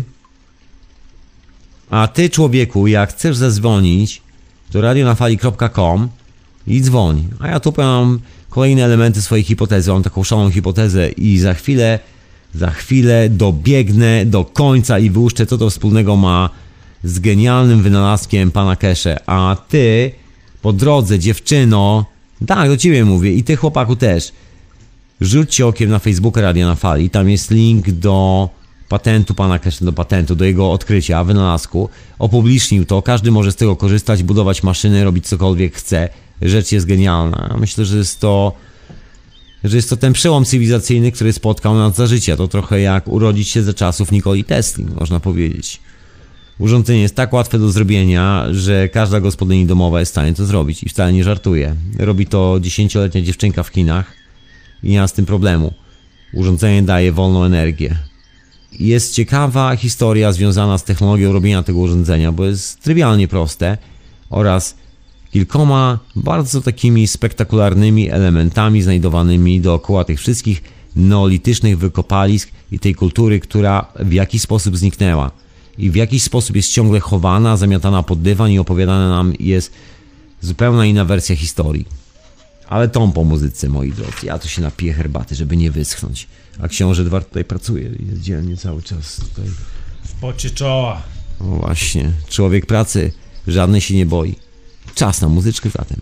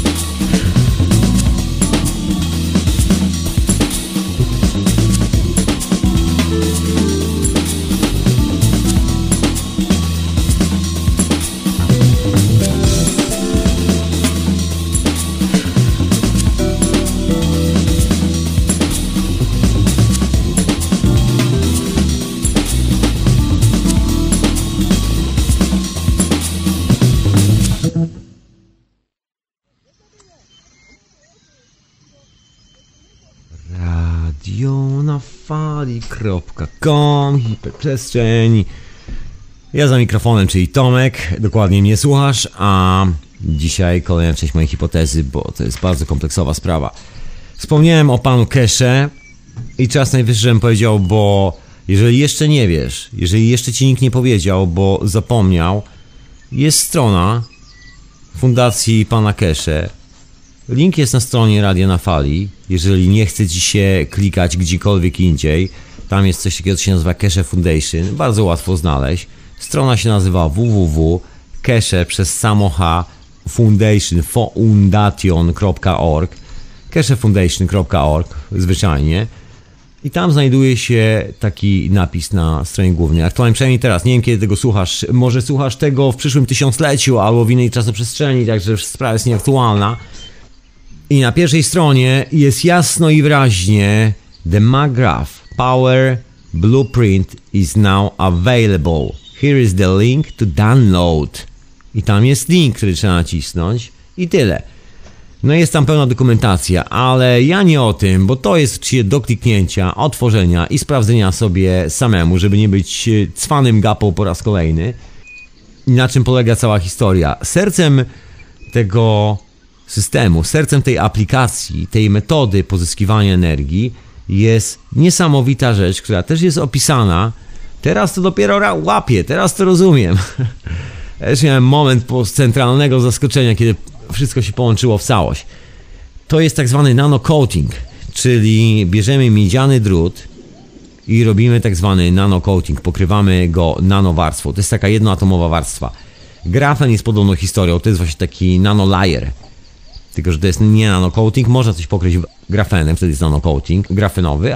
A tu jest bardzo podobna historia, właściwie chodzi o pokrycie polimerem naturalnego węgla, który ma pewne specyficzne właściwości, jeżeli się to zrobi w odpowiedni sposób. I wystarczy tylko pokryć miedziany drut owym nanocoatingiem, jest on robiony w specyficzny sposób. Znaczy jest kilka metod na robienie tego nanocoatingu, jest metoda chemiczna, jest metoda taka analogowa. I to jest ciekawa sprawa związana z tymi wykopaliskami archeologicznymi i tą obsesją wręcz palenia potężnych ognisk w niektórych centrach tak zwanych neolitycznych, wręcz potężne ogniska, widać jakby impreza się w życiu tam nie kończyła, jakby ludzie tam non-stop imprezowali, a zabawne jest to, że nie ma śladów mieszkania. Jeżeli jest impreza przez kilka dni, to trzeba, no nie wiem, gdzieś jakiś namiocik może rozstawić, żeby się przykimać przynajmniej pomiędzy jedną imprezką a drugą. Ale nie ma śladu w ogóle jakiejkolwiek aktywności ludzkiego życia, żeby cokolwiek tam było. Poza tym, że potężne ogniska, resztki z jedzeniem, ani śladów nomadów, którzy musieliby tam zaparkować przynajmniej na jakiś czas, żeby utrzymać to na chodzie. Nic, absolutnie, po prostu wyparowało. Poza ogniskami. Nasz najprostsza metoda zrobienia nanocoatingu polega na tym, Chińczycy dostosowali, jak się okazuje, tak zabezpieczali metal, aczkolwiek nie, go, nie wykorzystywali, chociaż kto wie, właśnie, te wszystkie artefakty zabawne, trzeba będzie teraz to posprawdzać. No więc bierze się kawałek miedzi, bierze się węgiel drzewny, w ogóle można zrobić po prostu ognisko z drzewa, bierze się normalny kawałek drzewa, pali się i kiedy węgiel jest już biały, taki przepalony w środku, ten kawałek drzewa i ciągle się żarzy, w takim żarze wkłada się ten miedziany drut, który ma się zwinięty w odpowiedni kształt i się go, że tak powiem, wsuwa tam na parę chwil, żeby go podgrzać. On się robi ciemny i się go wyciąga, wsadza do wiaderka z wodą, żeby schłodzić i z powrotem się powtarza. Taki proces się powtarza w okolicach 100 razy, jakoś tak, jeżeli chcemy zrobić ten analogowy sposób. Jest to najprostsza metoda, żeby pokryć tak zwanym nanocoatingiem, czyli tą nanowarstwą, drut miedziany. Ale to nie wszystko, bo to jest pierwsza warstwa nanocoatingu, ona jest bardzo istotna, ale ta druga, która wyzwala tą właściwą reakcję i produkuje substancję, którą Mr. Cash nazywa GANS, bardzo istotna substancja do działania tych reaktorów, to jest ta druga tajemnica tego zjawiska, Potrzebna jest sól. No więc kiedy mamy już te nasze cewki z miedzi, które są już pokryte tym nanocoatingiem podczas procesu zanurzania w ognisku, które jest pełne żarzącego się takiego białego węgla i wyciągania i wkładania do wody, kiedy to wszystko wyschnie, musi być idealnie suchutkie, nie może być grama wilgoci na tym, wkładamy to do zbiornika ze słoną wodą. I w tym momencie sól zaczyna taki bardzo ciekawy proces na tej cewce. Ona zaczyna się robić biała, cała miedź bieleje, bieleje, bieleje, troszeczkę. No i wyciągamy, suszymy i mamy gotową cewkę. jest to tak genialny pomysł, że się w głowie nie mieści. Chodzi o to, że ta nanowarstwa, ten nanolayer idealnie izoluje miedziany drut od wszystkiego, co jest dookoła. To były te największe problemy Nikoli Tesli. Geniusz Nikoli Tesli polegał na rozłożeniu tych wszystkich zjawisk na osobne elementy i regulowaniu ich za pomocą rezonansów. To była jego tak zwana w cudzysłowie tajemnica. Zresztą jeżeli słuchasz radia na fali i zdarzyło ci się słuchać syntezy, to wiesz doskonale o czym mówię, bo Radio na Fali partycypowało w takim projekcie tłumaczenia patentów Nikoli Tesli po raz pierwszy na język polski za darmo, że były dostępne dla każdego. I tam też jest to opisane. Tylko, że on to robił w dosyć techniczny sposób, używając tony drutu, tony cewek. No generalnie troszkę geeky sprawa i tam trzeba się troszkę namachać śrubokrętem, trzeba się namachać różnymi innymi miernikami, żeby to poskładać do kupy i trzeba dobrze wiedzieć, co się robi, bo jeden drobny błąd i urządzenie nie chce działać, chociaż teoretycznie jest zbudowane idealnie według planu. Z tym nanocoatingiem sprawa jest genialna, bo właściwie rozwiązuje wszelkie problemy, które powstawały właśnie z powodu tej drobnej precyzji, którą trzeba było w ekstremalny sposób czasami przy produkcji niektórych komponentów utrzymać wręcz za wszelką cenę, żeby cokolwiek zadziałało. No i to jest ta tajemnica tego nanocoatingu, że właśnie wtedy pokrywa się idealnie warstwami. Trzeba to robić w rękawicach, nie można tego... Nie jest dobrze robić to w rękach, ponieważ wtedy zdejmujemy ten nanocoating. To musimy tak robić elegancko, żeby sobie nie zniszczyć tej warstwy. No i później robimy tak zwany GANS, czyli z substancji, która powstaje z tego, bo tam oczywiście część tej miedzi krystalizuje się i osadza się jako takie no, nanokryształy, można powiedzieć, w tym roztworze soli. Jeżeli robi się to chemicznie, to robi się w tak zwanym, jak to się po polsku nazywa, to jest e, taka substancja do zalewania toalet, żeby wyżarło. Jak to się nazywa? Nie sodium, tylko sól kaustyczna, tylko że trzeba ro- robić w rękawicach gumowych. To jest ta świetna metoda, bo ona robi w rewelacyjny sposób ten nanolayer. I się wkłada w taki pojemnik, gdzie jest soda kaustyczna, zalewa się tą sodę wrzącą wodą, to wszystko sobie tam paruje, zachodzi, tylko że to trwa w okolicach miesiąca wyprodukowanie tego, ale warstwa jest niesamowita. Trzeba uważać. Są przepisy w ogóle, słuchajcie, na internecie, jest cały opis tego procesu, także nikt się to nie zgubi, łatwe do zrobienia. No nie będę opowiadać tego procesu, bo nie chce mi się, że tak powiem, tutaj wbijać w technologiczne historie. Powstaje taki płyn, który się nazywa GANS. Skrzyżowanie od, e, od nanogazu, dokładnie. GANS. Czyli gaz i nano, czyli takie nanocząsteczki, które nam sobie pływają. I generalnie w zależności od tego, z czego robimy ten roztwór, bo możemy z różnych materiałów, nie tylko z miedzi, ten roztwór zawiera te substancje. I później go, że tak powiem, suszymy, doprowadzamy do takiego stanu, że zamienia się w taką ciapę, troszkę przypomina szpachlę, taką normalną murarską szpachlę i możemy tą szpachlą zaszpachlowywać różne obiekty w różne kształty, na przykład otworzyć sobie piłkę taką ping-pongową, przeciąć na pół, wrzucić do środka, zrobić specjalny taki nanocoating miedzią dookoła, też są na to metody, wszystko jest opisane, wrzucić do środka ten właśnie gans, czyli tą szpachlę, wstrzyknąć zwyczajnie strzykawką i mamy środek reaktora i z tych cewek, które są dookoła, zgarniamy energię. Niesamowicie prosta sprawa. Chodziło właśnie o ten nanocoating i się okazuje, że być może to jest właśnie ta technologia, którą tych kilku ludzi na świecie no nie chciało, albo nie wiedziało, albo, albo nie wiadomo co. W każdym razie zniknęła ta technologia i być może te wielkie, potężne ogniska i te bardzo dziwne, szokujące wykopaliska archeologiczne są właśnie świadectwem zupełnie innego sposobu pozyskiwania energii tysiące, tysiące lat temu w cywilizacji, która była wcześniej tej prawdziwej, oryginalnej naszej cywilizacji. Przecież to by tłumaczyło wszystkie te lewitujące hece. Bo historia z tymi urządzeniami pana Kesze jest związana właśnie między innymi z lewitacją, z plazmą, bo to co mamy to właściwie urządzenie, które generuje potężną, e, potężne pole plazmowe i właściwie energię otrzymujemy dokładnie z tego powodu.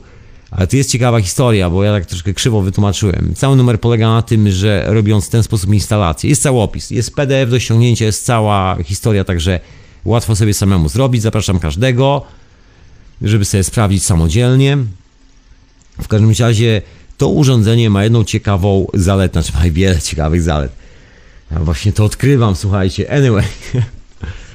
Jedną z tych ciekawych zalet jest to, że to urządzenie właściwie powoduje, że wszystko, co jest podpięte do tego urządzenia, zaczyna pokrywać się warstwą nanocoatingu. Płaszcz nano, nanowarstwa.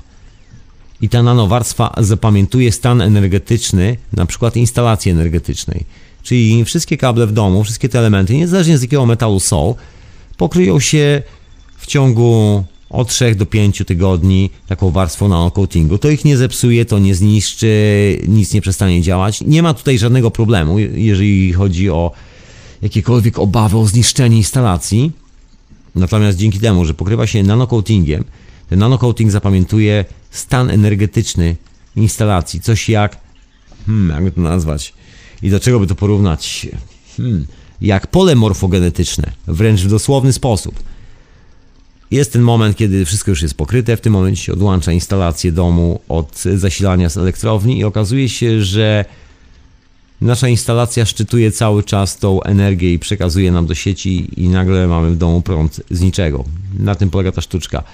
Podczas robienia nano, nanocoatingu w wersji chemicznej jest tam taki moment pomiędzy jednym a drugim, że traktuje się te miedziane elementy, czy jakiekolwiek elementy, e, bardzo drobnym ładunkiem elektrycznym, który można sobie wyprodukować, nie wiem, chociażby z małej baterii, takiej niewielkiej baterii. Jeżeli ktoś kojarzy z Was takie wykopaliska archeologiczne o nazwie bateria z Bagdadu, wszyscy zastanawiali się, po cholerę komu bateria, która ma takie bardzo małe ładunki i to tylko elektrostatyczne, ale to, to tak stabilna, jeżeli chodzi o działanie właśnie na tych niskich napięciach. Po cholerę komuś coś takiego, bo przecież żarówki nie zapali, iskry tym nie wywoła. Co można tym robić? Takie niepraktyczne z naszego punktu widzenia. To się okazuje, że taka bateria mogłaby być idealna wręcz do robienia nanocoatingu. Można podczas procesu nanocoatingu właśnie podłączyć urządzenie w specjalny sposób, bo to się robi na jeszcze takich metalowych siatkach.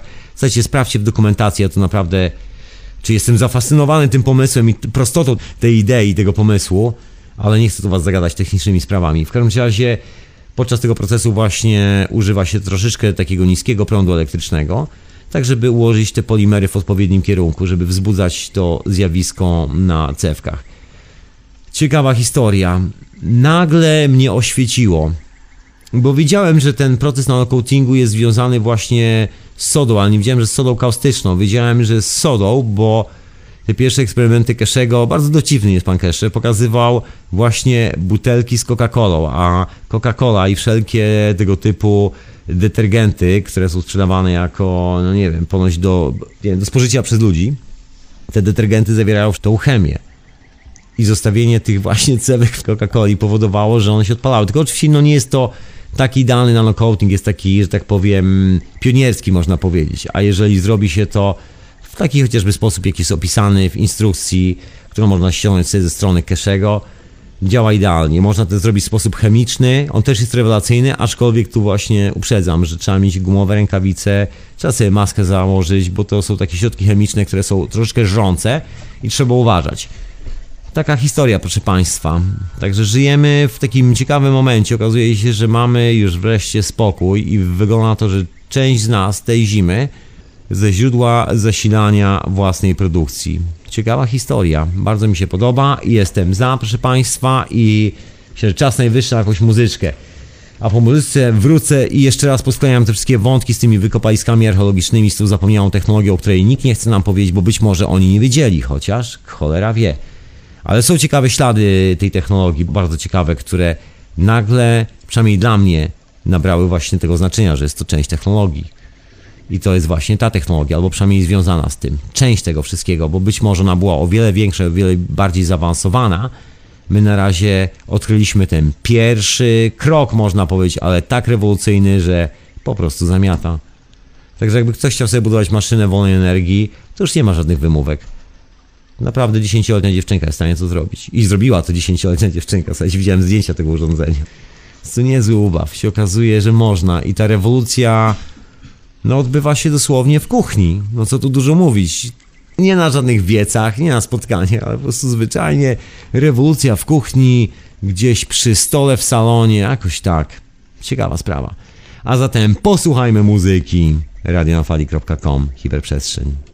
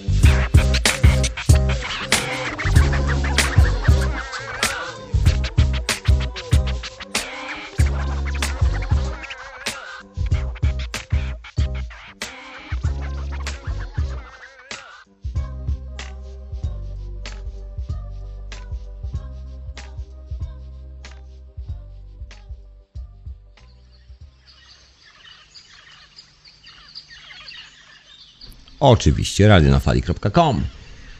Hiperprzestrzeń. E, Także ostatnie minuty hiperprzestrzeni możesz dzwonić człowieku i podzielić się swoją własną refleksją. Ja na koniec tak związać i skleić te sprawy, bo dla mnie wszystko zaczyna się łączyć dosyć mocno w jedną całość. Wygląda na to, że z powrotem wróciliśmy na trop naszej rzeczywistej cywilizacji. Być może będzie to ostatni rok, ten rok, który teraz jeszcze mamy przed sobą, ostatni rok, kiedy duże, tak zwane w cudzysłowie, korporacje, kiedy grupa, bardzo wąska grupa ludzi, którzy trzymają w rękach zaawansowaną te, tak zwaną technologię i właściwie dyktują warunki całemu światu, jakiego prądu używać, w jaki sposób go pozyskiwać przede wszystkim i w jaki sposób czerpać zasoby i jakie zasoby, i oni to wszystko limitują. Może właśnie jest to ostatni rok w tej całej historii, kiedy mogą sobie pozwolić na bycie, że tak powiem, królami tej planety, bo właśnie z powrotem na jaw wyszła technologia i wiele wskazuje na to, bardzo wiele, bardzo dużo, wiele, po prostu gigantycznie, że to jest właśnie ta technologia, która była dawno, dawno, dawno temu. Jeszcze mam to swoje podejrzenie, takie dosyć istotne, związane z biżuterią, którą sobie oglądam, szczególnie jeżeli mam okazję gdzieś wdepnąć do jakiegoś lokalnego muzeum, szczególnie takiego, które ma kolekcję z czasów Etrusków, z czasów Egiptu. Tak, lubię sobie wejść i popatrzeć troszkę na takie zabytki, właśnie związane z biżuterią, takimi drobnymi rzeczami, bo tam widać bardzo ciekawą rzecz, e, mianowicie technologię, w jakiej zostało to zrobione. Ja akurat szczęśliwie się zdarzyło, znam się na technologii obróbki metalu, no w miarę tak, e, dobrze bym powiedział, pamiętam czasami jeszcze trochę ze swojej młodości. I koniec końców, kiedy widzę przedmiot, mniej więcej jestem w stanie określić, tak samo dla siebie, no oczywiście zawsze mogę się mylić, jak został zrobiony. I znam te techniki, wiem jak to się robi, przynajmniej to jak to się robi dzisiaj. I jest kilka ciekawych refleksji, przynajmniej w mojej głowie, zawsze kiedy oglądam te przedmioty. Przede wszystkim wszyscy używali drutu. Nie wiadomo skąd mieli drut w idealnym stanie, idealnej grubości i często gęsto używali techniki sklepywania, skuwania, czyli mieli coś grubego ze złota, był jakiś oryginalny przedmiot. Jedyna metoda, żeby zrobić z tego inny przedmiot, na przykład listki, pierścionek, broszkę, jakiś wisiorek, jedyną metodą było sklepanie tego na blaszkę i wygięcie z tej blaszki jakiegoś nowego przedmiotu, poklejeniem tego do kupy na tyle, na ile się dało i w ten oto sposób otrzymywano nowy przedmiot. I widać bardzo ciekawą i bardzo charakterystyczną rzecz, że im starsza biżuteria, tym większa precyzja. Później jest taki moment, kiedy pojawia się tak zwany współczesny Egipt, znaczy tak zwane już oficjalne czasy dynastyczne, dynastie w Egipcie, ten Egipt, który my znamy właśnie jako Egipt faraonów i nagle cała ta technologia praktycznie znika. I biżuteria, wszystkie te przedmioty codziennego użytku, takie drobne, troszeczkę ważniejsze, używane trochę może częściej i robione z troszeczkę bardziej trwałych materiałów, nagle stają się kompletnie dziadowskie. Biżuteria pada. No i też jest kilka takich wątków pod tytułem dlaczego we wszystkich możliwych kulturach dokładnie używano drutu w ten sam sposób. Znaczy nie, nie chodziło mi o związywanie rzeczy, bo to wydaje się naturalne, wiesz, masz kawałek drutu w środku, masz dwa pręciki, to sobie zawiązujesz dookoła i się trzyma kupy, jakby to nie jest kwestia, że trzeba tworzyć jedną wielką cywilizację, żeby wpaść na taki prosty pomysł, ale sposób używania i skręcania tego drutu jest taki jakby wszyscy uczyli się w tej samej szkole. I zabawne jest to, że ten drut swoją grubością jest bardzo podobny i w ogóle wygląda to trochę jak z jednej fabryki. Przynajmniej może nie tyle z fabryki, ile jak by wszystko pochodziło dokładnie z jednej i tej samej książki. I kiedy przyglądam się na te dziwne kamyki, tak zwane zabytki neolityczne, które mają czasami takie bardzo dziwne otwory, dziwne zagłębienia, to mam taką naturalną ochotę wręcz wykręcić jakąś cewę z miedzi i przyłożyć do tego miejsca i jakoś to przykleić, przyczepić i podłączyć. I obawiam się, że mogłoby zadziałać. Można spróbować, słuchajcie, teraz jest technologia, jest technologia pana Kesze, także można sobie zro zrobić dowolne cewki i próbować się nimi pobawić. Także zapraszam wszystkich zainteresowanych do linków pod audycją. Tam jest link do technologii pana Kesze. A myślę, że z tej okazji niedługo kilka urządzeń u Jana Tartazie się pojawi, bo, bo tam było też siedzenie troszeczkę nad tym i nad tym, jak wykorzystać te wszystkie rzeczy. Chodzi o konkretne zastosowania. W taki najłatwiejszy, najskuteczniejszy sposób. Także jest i, że tak powiem, polski dotyk w tym wszystkim. No ale główna rzecz to właśnie ta technologia związana z nanocoatingiem, czyli tą nanowarstwą, którą trzeba pokryć materiał i ta nanowarstwa ma niesamowite właściwości i ten materiał, który powstaje z tej substancji, z której się robi właśnie nanowarstwę, tak zwany GANS, który wygląda jak szpachla, można go trzymać w postaci płynu i na przykład napylić tak rozpylaczem na coś. Jest wiele różnych e, aplikacji na ten materiał, można go używać jako kleju, jako gumy, jako twardego materiału, no różne hece. Robi się z tego cewki i kondensatory do plazmy. Tam też jest opisane w tym całym opisie, jak zrobić to urządzenie. Naprawdę, 10-letnia dziewczynka jest w stanie to zrobić, także łatwa rzecz. Zapraszam, proszę Państwa, serdecznie do sprawdzenia tego patentu, zrobienia tego we własnym e, zakresie, na kuchennym stole. Da się, naprawdę się da. Zastanawialiśmy się, czy żyjemy naprawdę na takim przełomie wieków, że to jest ten moment, że wszystko się zmienia, że, że świat już będzie inny. I było na to, że tak, właśnie tak po cichu, cichutko.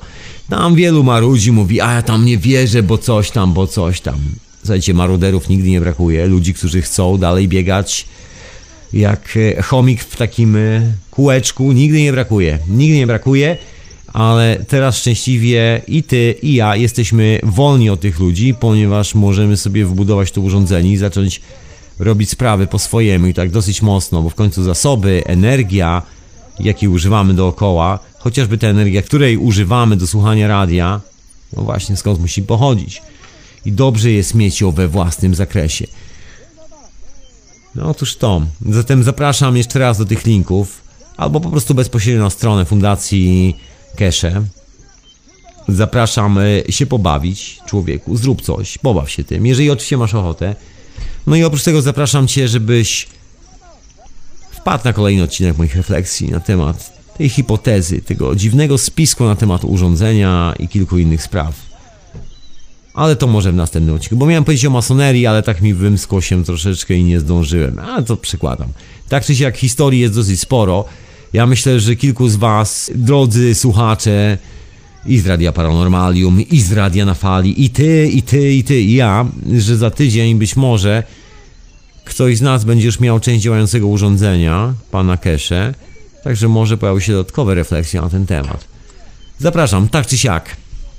Kto wie, co się wydarzy, żyjemy w takich czasach, że naprawdę nie wiadomo, może jakieś wykopaliska archeologiczne. Właśnie, jeszcze na koniec dodam, że jest zielone światło do wykopalisk archeologicznych pod płaskowyżem Giza, a mianowicie chodzi o wejście do podziemi, które znajdują się pod piramidami. Oficjalnie Ministerstwo Kultury w Egipcie przyznało, że faktycznie są tam podziemia, są tam korytarze i oficjalnie powiedzieli, że otwierają program poszukiwań i generalnie szykują się do sprawdzenia, co tam się znajduje. Ale o tym dowiemy się pewnie w przyszłości. Ja trzymam kciuki, żeby to była niedługa przyszłość. Ja tymczasem znikam, moi drodzy, po pierwsze, żeby dolnąć swój chleb, który w piekarniku właśnie rośnie i chyba czas najwyższy go włączyć, żeby za godzinę z kawałkiem przywitała mnie świeża, pachnąca kroma świeżego pieczywka. A oprócz tego, właśnie co jeszcze chciałem powiedzieć, yy, za chwilę wieczorowa pora. Także zapraszam na wieczorową porę. Ja tu mam gościa, który mam nadzieję już dołączy i już nie będzie tak zapracowany. No i tyle. I pozdrawiam Ciebie mecenasko i mecenasie za wspieranie Radia na Fali. Peace and love i namaste.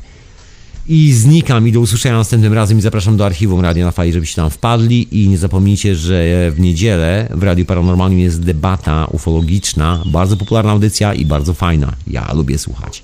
Ty na pewno też. Albo jakoś tak. To co, do usłyszenia następnym razem. Zobaczymy, ile wniosków się pojawi następnym razem w głowie na temat tej historii. Także do usłyszenia w następnej hiperprzestrzeni w radiu na.